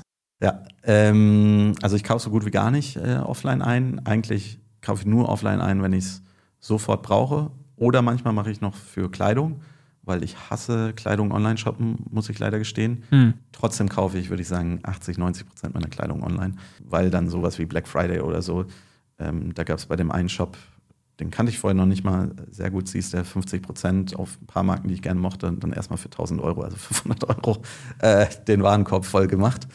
Und das reicht jetzt auch erstmal wieder, weiß ich nicht, ein, zwei Jahre. Nee, ich kaufe immer noch nach Preis-Leistung extrem stark und manchmal auch noch auf das beste Produkt. Mein neuer Schnäppchenstandard ist eigentlich Cost per Use. Mhm. Ähm, ich weiß, wenn ich etwas jeden Tag benutze, zum Beispiel, wir gucken hier auf Monitore, oder ich hatte damals äh, noch eine Brille. Ich benutze meine Brille jeden Tag, ununterbrochen, oder mein Handy äh, die ganze Zeit. Das kann eigentlich so teuer sein, wie es will, weil ich so viel benutze, dass der Cost per Use super niedrig ist. Ja. Dagegen, wenn ich weiß, hey, oh, die Jacke, die finde ich voll cool, Aber ich weiß schon, ey, das ist irgendwie so eine Übergangsjacke. Also trage ich die vielleicht, weiß ich nicht, viermal im Jahr und dann kostet die irgendwie 250 Euro und denke mir, okay, das kann ich mir auch gleich sparen. Mhm. Ähm, da kann ich irgendwas Besseres mit dem Geld machen. Also dementsprechend bin ich schon noch sehr preisgepolt, aber eben mehr auf diesem Cost-per-Use-Thema und auch, ich glaube, ursprünglich war ich sehr stark auf dem Preis-Leistungs-Thema und gehe jetzt ein bisschen mehr auf dieses, okay, ich möchte das für langfristig und für fast in Anführungszeichen immer haben und bin dann auch bereit, mehr Geld auszugeben. Natürlich probiere ich da trotzdem das allerbeste Schnäppchen zu machen. Was ja dann auch letztlich wieder nachhaltig ist, ne? Ja. Heißt ja immer so schön in der Kommentarspalte, wer billig kauft, kauft zweimal oder ja. vielleicht dann auch nochmal. Ähm, dann war die Frage von 1040BLN. Wer ist eigentlich Paul? Haben wir schon geklärt, aber die Frage ist, ähm, ist er noch dabei? Ist er noch praktisch tätig? Ähm, nee, also Paul und Jenical hatten Hot UK Deals in 2004 gegründet und dann ein Jahr später, 2005, also anderthalb Jahre später oder sowas, äh, Quidco, also das englische Pendant zu, zu Schub. Wir hatten uns das dann irgendwann mal so aufgeteilt, dass ähm, er sich eher so um die, die Cashback-Themen kümmert und ich mich eher um die Deals-Themen. Und der ist jetzt seit, ich sage immer sieben Jahre, aber das sage ich bestimmt auch schon ein, zwei Jahre. Also vielleicht eher so seit acht, neun Jahren ist er operativ im, im, im Deals-Thema nicht mehr mit dabei. Er ist immer noch Gesellschafter bei, bei Pepper. Ähm, aber ähm, operativ sind Paul und Jen beide nicht mehr äh, tätig bei uns. Okay. Die Lorino möchte wissen, gab es mal einen Punkt, wo du ernsthaft mit dem Gedanken gespielt hast, aufzuhören? Und wenn ja, warum? Was war das Ereignis? Eigentlich nicht. Für mich ist so das ganze Unternehmertum so ein bisschen so eine Achterbahnfahrt. Sorry, im Podcast kann man das natürlich nicht sehen. Ich habe hier so ein paar Mal so eine Wellenbewegung, eine Wellenbewegung mit den Händen gemacht. Wellenbewegung ja, mit den Händen gemacht. Ähm, äh, ganz oft stehe ich davor und denke mir so, fuck man, warum mache ich das eigentlich? Ich bin in der extrem glücklichen Situation inzwischen, dass ich theoretisch natürlich finanziell eigentlich nicht mehr auf äh, MyDeals angewiesen wäre. Aber wenn es mal wieder ein bisschen besser läuft, dann wird mir eigentlich klar, das ist genau das, was ich machen will.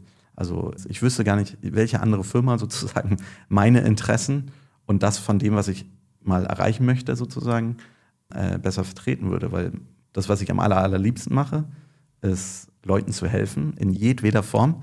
Äh, meine Frau würde sagen, ich bin ein Klugscheißer. Maybe, ja. Äh, das kommt mit dazu.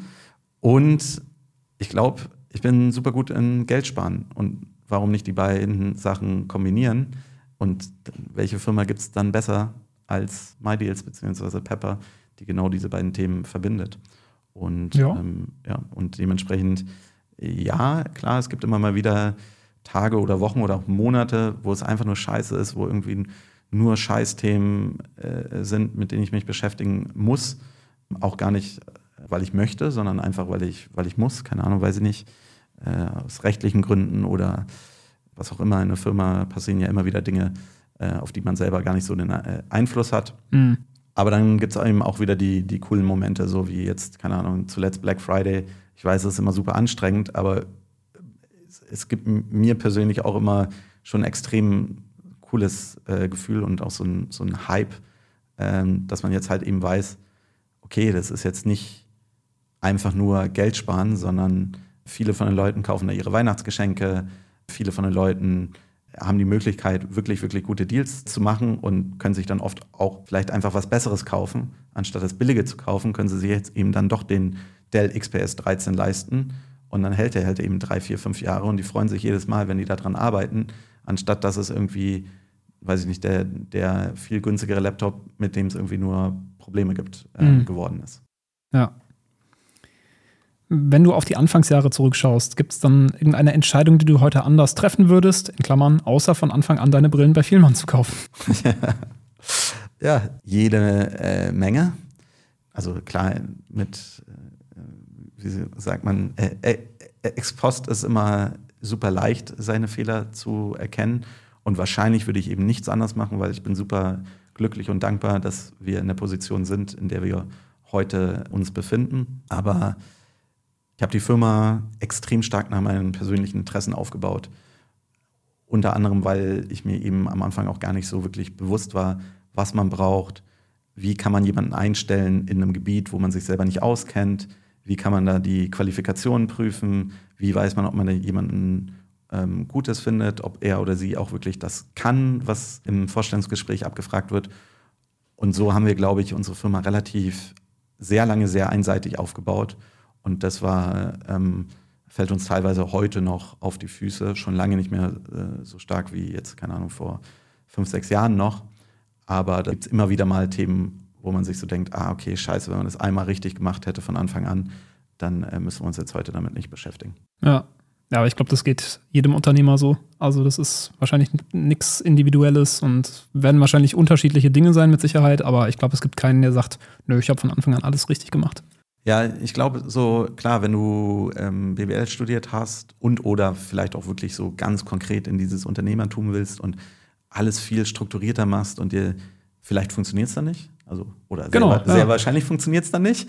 Ähm, aber dann hast du wahrscheinlich genau deinen dein Chart und deine Tabelle und dafür brauche ich den und für jenes brauche ich jeden Experten. Und ähm, bei uns ist es halt oft so Learning by Doing und Try and Error ähm, gewesen und schon den einen oder anderen Error. dann geht es um Hobbys. Das äh, muss natürlich auch sein, die Frage. PriceLife möchte wissen, was sind deine Hobbys und Interessen und wie schaffst du es, eine gesunde Work-Life-Balance zu bewahren, während du gleichzeitig ein erfolgreiches Unternehmen führst. Und Vasili91 möchte das auch wissen ja, entweder habe ich eine sehr, sehr, sehr gesunde Work-Life-Balance oder in der Definition von anderen wahrscheinlich keine Work-Life-Balance, weil meine Arbeit ist definitiv mein Hobby.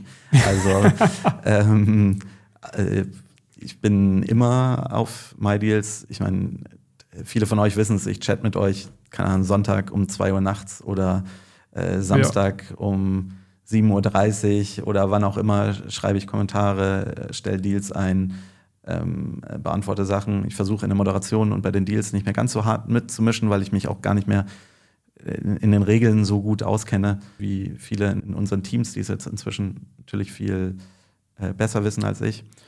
Und ja, sonst hobbymäßig, ich zock noch. Hm, das viel weniger als früher und eigentlich auch in Anführungszeichen weniger, als ich vielleicht wollen würde. Ähm, äh, weil mir dann doch manchmal die die Zeit fehlt oder ich nicht bereit bin, irgendwie jetzt nochmal eine Stunde oder so in Call of Duty zu, zu investieren. Mhm. Ja, und sonst so, so richtig, richtig OP-mäßig. Aber ich bin ja jetzt inzwischen auch schon fast 40. Habe ich mit meiner Frau so ein bisschen so am Wochenende raus von Berlin fahren und dann so irgendwie in irgendwelche kleinen Dörfer und dann so spazieren gehen. Richtig OP-mäßig, aber mir, mir macht es irgendwie Bock. Und, sorry, auch nochmal hier äh, Grüße an An, dass ich es äh, bestimmt auch nicht vergesse. Äh, Essen. Also ich bin absoluter Essensfreak. Ich versuche irgendwie gefühlt jeden Samstag einen neuen Dönerladen in Berlin auszuprobieren. Aber nicht nur Döner. Ich, ich liebe Döner und Streetfood und günstige Sachen, aber auch gerne mal so, keine Ahnung, gehobene Restaurants und sowas. Ich probiere echt alles und teile das auch immer intern bei uns im, im Slack. Äh, haben wir so einen Kanal für die Leute, die sich für Essen interessieren. Wir haben für alles irgendeinen speziellen Kanal. ja, genau. Slack ist großartig. Ja, und genau, das, das würde ich so sagen, sind so meine Hobbys. Ja. Beste Dönerbude Berlins? Also entweder äh, Pamphilia oder Ed Dunyasi, beide in Wedding, beide sehr nah beieinander. Äh, wenn man mit mehreren Freunden geht, kann man sich vielleicht einen teilen. Aber für mich mit Abstand, also bloß nicht äh, Mustafa oder sowas, das ist mit besten Fall eine 7. Touri-Falle. Ja. Ähm, Urgo Imbiss in der Prinzenstraße ist auch noch sehr gut. Ähm, das sind so meine drei Favorites. Okay, werde ich mal inspizieren. Dann ähm, kam oftmals natürlich auch die Frage nach dem Geld. Ne? Also ja. Ja, jetzt äh, ja keine konkreten Zahlen droppen, aber was natürlich mal ganz interessant wäre, was machst du mit dem Geld? Ne? Also in, es geht hier so ein bisschen in Richtung Anlagefrage. Also es wird auch gefragt, hast du Kinder? Und denkst du schon mal nach, dein Vermögen dann an sie weiterzureichen und inwiefern? Ja, also genau, ein, eine Frage, die oft kam, ist irgendwie, äh, bist du Millionär? Ähm, ich gehe stark davon aus, dass ich sozusagen Millionär bin. Ich bin jetzt nicht wie, wie keine Ahnung, Montana Black oder die anderen Influencer, wo die ganze Kohle direkt auf deren Konto landet, weil äh, bei mir steckt wahrscheinlich, weiß ich nicht, 80, 90 äh, Prozent meines Vermögens in der Firma, in den Firmenanteilen und ich will hoffen, dass die ähm, mehr als eine Million Euro wert sind. Äh, sehr, sehr, sehr, sehr sicher. Also es ist so wie Elon Musk, der ja auch nicht 50 Milliarden auf dem Konto hat. Genau, genau, genau, genau. Also das, das Vermögen steckt so in den Unternehmen. Ähm, klar habe ich über die Jahre auch relativ früh äh, angefangen, irgendwie mit Aktien was zu machen. Im Verhältnis ist es aber deutlich kleiner als jetzt jetzt irgendwie die, der Unternehmenswert oder sowas. Ich mache auch viel Krypto. Ich interessiere mich auch extrem stark für Krypto. Habe auch lange überlegt, wie irgendwie Krypto und äh, Community äh, funktionieren könnte bei uns. Hatten dafür ja sogar auch äh, mal ein, Team gestartet. Allerdings konnten wir kein richtiges Modell finden, wo man es nicht nur gemacht hätte, um irgendwas mit Krypto zu machen, was man nicht hätte auch einfach so ohne Krypto machen könnte. Aber was ja das große Problem bei vielen Projekten ist. Ich habe meine Wohnung gekauft, das ist mit Abstand mein größtes Investment sozusagen. Ähm, und auch das, was mir wahrscheinlich am meisten Spaß gebracht hat. Also ich lebe jetzt nicht mehr irgendwie bescheiden äh, wie ein Student, aber ich habe sonst, keine Ahnung, ich, ich fand Tesla Model 3 Performance, aber immerhin. Ähm, habe keine verrückten Hobbys oder sowas, aber meine, meine Wohnung ist sehr schön und ähm, ja. Und sonst, genau, anlagemäßig versuche ich alles Mögliche zu machen, ja. Also ähm, ich versuche es natürlich so gut wie möglich zu diversifizieren, ähm, was natürlich überhaupt gar nicht gut funktioniert, wenn mein Unternehmen eigentlich rein technologiebasiert ist. Bei Aktien ich eine sehr starke Last zu Technologieunternehmen habe, obwohl wir alle wissen, MSCI World ist klar, ja. äh, äh, FTSE, Vanguard All World, das ist die richtige, sinnvolle Anlage. Ich bin in der glücklichen Situation, wo man es vielleicht auch so ein bisschen so noch so als Gambling-Element äh, sehen kann. Also sonst kann man das natürlich keinem ähm, ans Herz legen, Einzelaktien zu kaufen. Ähm, ja, und dann äh, früher habe ich noch ein bisschen in andere Unternehmen investiert. Das mache ich aber ehrlich gesagt gar nicht mehr, weil es zeitlich einfach extrem aufwendig ist und ähm, ich für mich gelernt habe, dass ich eigentlich viel lieber meine Zeit in Pepper stecke. Deswegen habe ich auch in den letzten Jahren äh, viele von diesen Beteiligungen ähm, entweder verkauft oder eingestellt oder in Anführungszeichen verschenkt, weil ich mich eben wirklich genau auf das konzentrieren möchte, was ich wirklich machen will. Und das habe ich ja vorhin schon erklärt, dass ich das jetzt endlich Gott sei Dank rausgefunden habe. Und ähm, ja, das ist Pepper. Hast du mal über eine Stiftung nachgedacht? Ja, habe ich auch schon mal drüber nachgedacht. Also äh, meine Frau ist äh, ein bisschen mehr ähm, in dem Bereich unterwegs.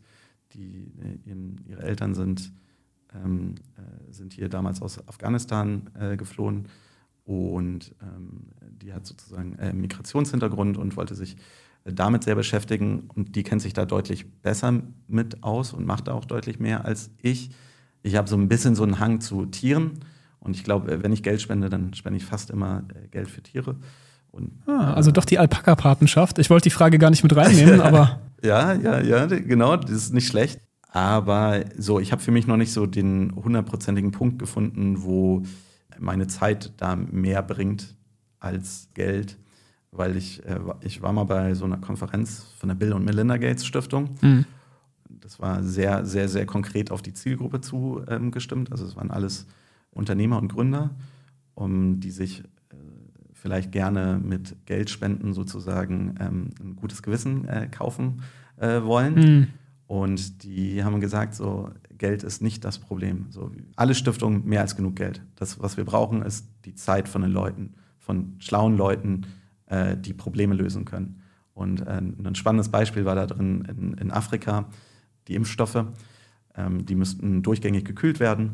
Und logischerweise ist in Afrika die, die, die äh, Stromversorgung nicht so zuverlässig.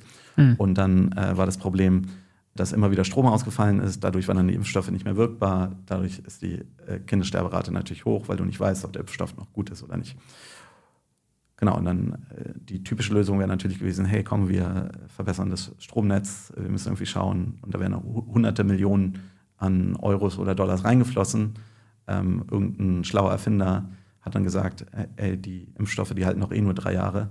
Wir nehmen so einen Styropor-Container, machen den voll mit flüssigem Stickstoff, da können die Dinger rein und dann hält es drei Jahre und damit bist du vom Stromnetz gelöst. Mhm. Ähm, so hat man dann ein Problem für wenige tausend Euro gelöst, die man andernfalls versucht hätte mit hunderttausenden oder hunderten Millionen äh, versuchen totzuschlagen. Mhm. Und das war so der Punkt, so hey, we don't need your money, we need your time das ist der, der wichtigere Punkt. Und ich glaube, vielleicht bin ich irgendwann mal an dem Punkt, wo ich sage, okay, ich habe genau das Thema gefunden, was mich so triggert, dass ich da äh, die, richtigen, die richtige Zeit dafür investiere. Schon mal überlegt, dich politisch zu engagieren in irgendeiner Form? Ähm, das wird sehr lang, aber bei der letzten Wahl bin ich fast durchgedreht, tatsächlich. Also da, da, war ich wirklich an dem Punkt, wo ich dachte, so, okay, es, ich, ich, ich fall vom Glauben ab. Ähm, vielleicht muss man was in der Politik machen. Oder müsste ich was in der Politik nicht machen. Nicht Mann, sondern ich äh, habe das für mich gesehen. Ähm, ich habe auch mit ein paar Leuten äh, dazu mal geredet. Allerdings, glaube ich, funktioniert das nicht, wenn man nicht sein Leben dafür ähm, dediziert.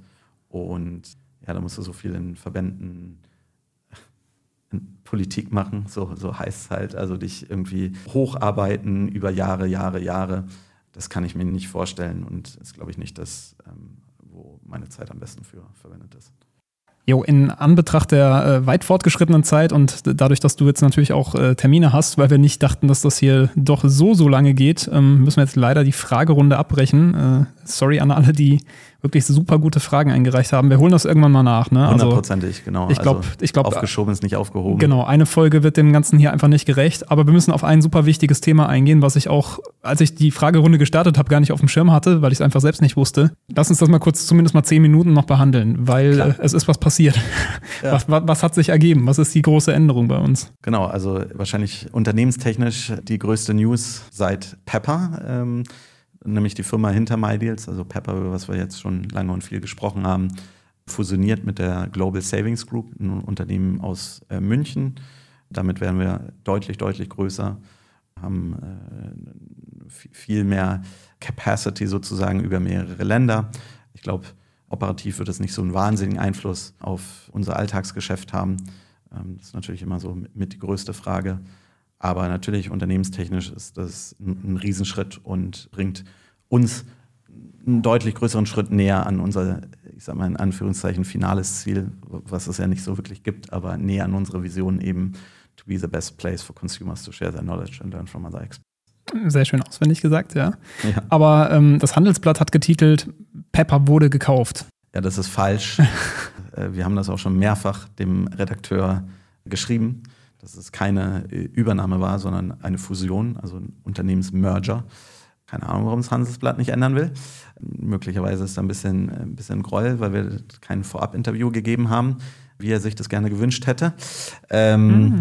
Aber nee, es ist, ist keine Übernahme, also es ist jetzt kein Unternehmensverkauf, wie es halt sozusagen da in, in dieser äh, Headline heißt, sondern eine Unternehmensfusion. Das heißt, die Global Savings Group und die Pepper Media Holding GmbH, was sozusagen die, äh, die Holding-Gesellschaften sind, die werden fusioniert und die äh, Gesellschafter von äh, der Global Savings Group und die Gesellschafter von der Pepper Media Holding GmbH werden nun gemeinsame Gesellschafter von der Gruppe. Und ich bleibe weiterhin dabei, ich bleibe weiterhin Geschäftsführer der Pepper Media Holding GmbH. Ich werde weiterhin probieren, genau unsere Vision zu verfolgen. Dementsprechend werden alle Mitarbeiter natürlich, die aktuell daran arbeiten, auch in Zukunft daran arbeiten. Wir planen jetzt keine äh, Synergien oder keine Ahnung, äh, so dass, ah, okay, da arbeiten ja die gleichen Leute und dann können wir uns das irgendwie sparen oder sowas. Davon gibt es gar nichts. Wir werden weiterhin viele neue Leute einstellen. Äh, auch das immer, wer da auf der Suche ist, join.pepper.com. Da stellen wir sozusagen die Jobs rein, die wir aktuell suchen. Also wenn ihr da irgendwie gerade nicht ganz so happy seid mit eurem Arbeitgeber, vielleicht mal einfach reingucken. Es äh, gibt, glaube ich, so 10, 12, 13 ähm, offene Positionen. Ähm, genau, da wird es eigentlich, ich sage mal in Anführungszeichen, ganz normal weitergehen. Ja, Jetzt haben wir gesagt, Global Savings Group kennt man so als normaler Verbraucher natürlich nee. nicht, aber was beinhalten die denn so? Die sind ja größer als wir, muss man dazu sagen. Ne? Genau. Also umsatztechnisch zumindest sind die größer als wir und auch mitarbeitertechnisch. Ja. Also die sind äh, fast 700 Mitarbeiter, also äh, mitarbeitertechnisch, ich glaube, äh, knapp doppelt so groß wie wir. Ähm, eins der Unternehmen äh, kennen bestimmt viele der Zuhörer, nämlich Schub. Ach, ähm, guck an. Das ist, äh, ist, Hattest du die nicht verkauft? Ja, tatsächlich hatte ich die äh, verkauft an die Global Savings Group vor äh, zwei Jahren. Der, der, ultimative Deal. Ja, genau. So, äh, wie sagt man, der, der Kreis schließt sich. Die haben noch ein anderes Unternehmen in Frankreich, das nennt sich Igral. Das ist im Prinzip wie Schub für, für Frankreich. Ähm, und dann aber deren großes Kerngeschäft ist sozusagen eigentlich der, der Gutscheinbereich oder das ist da, wo die ursprünglich mal herkommen.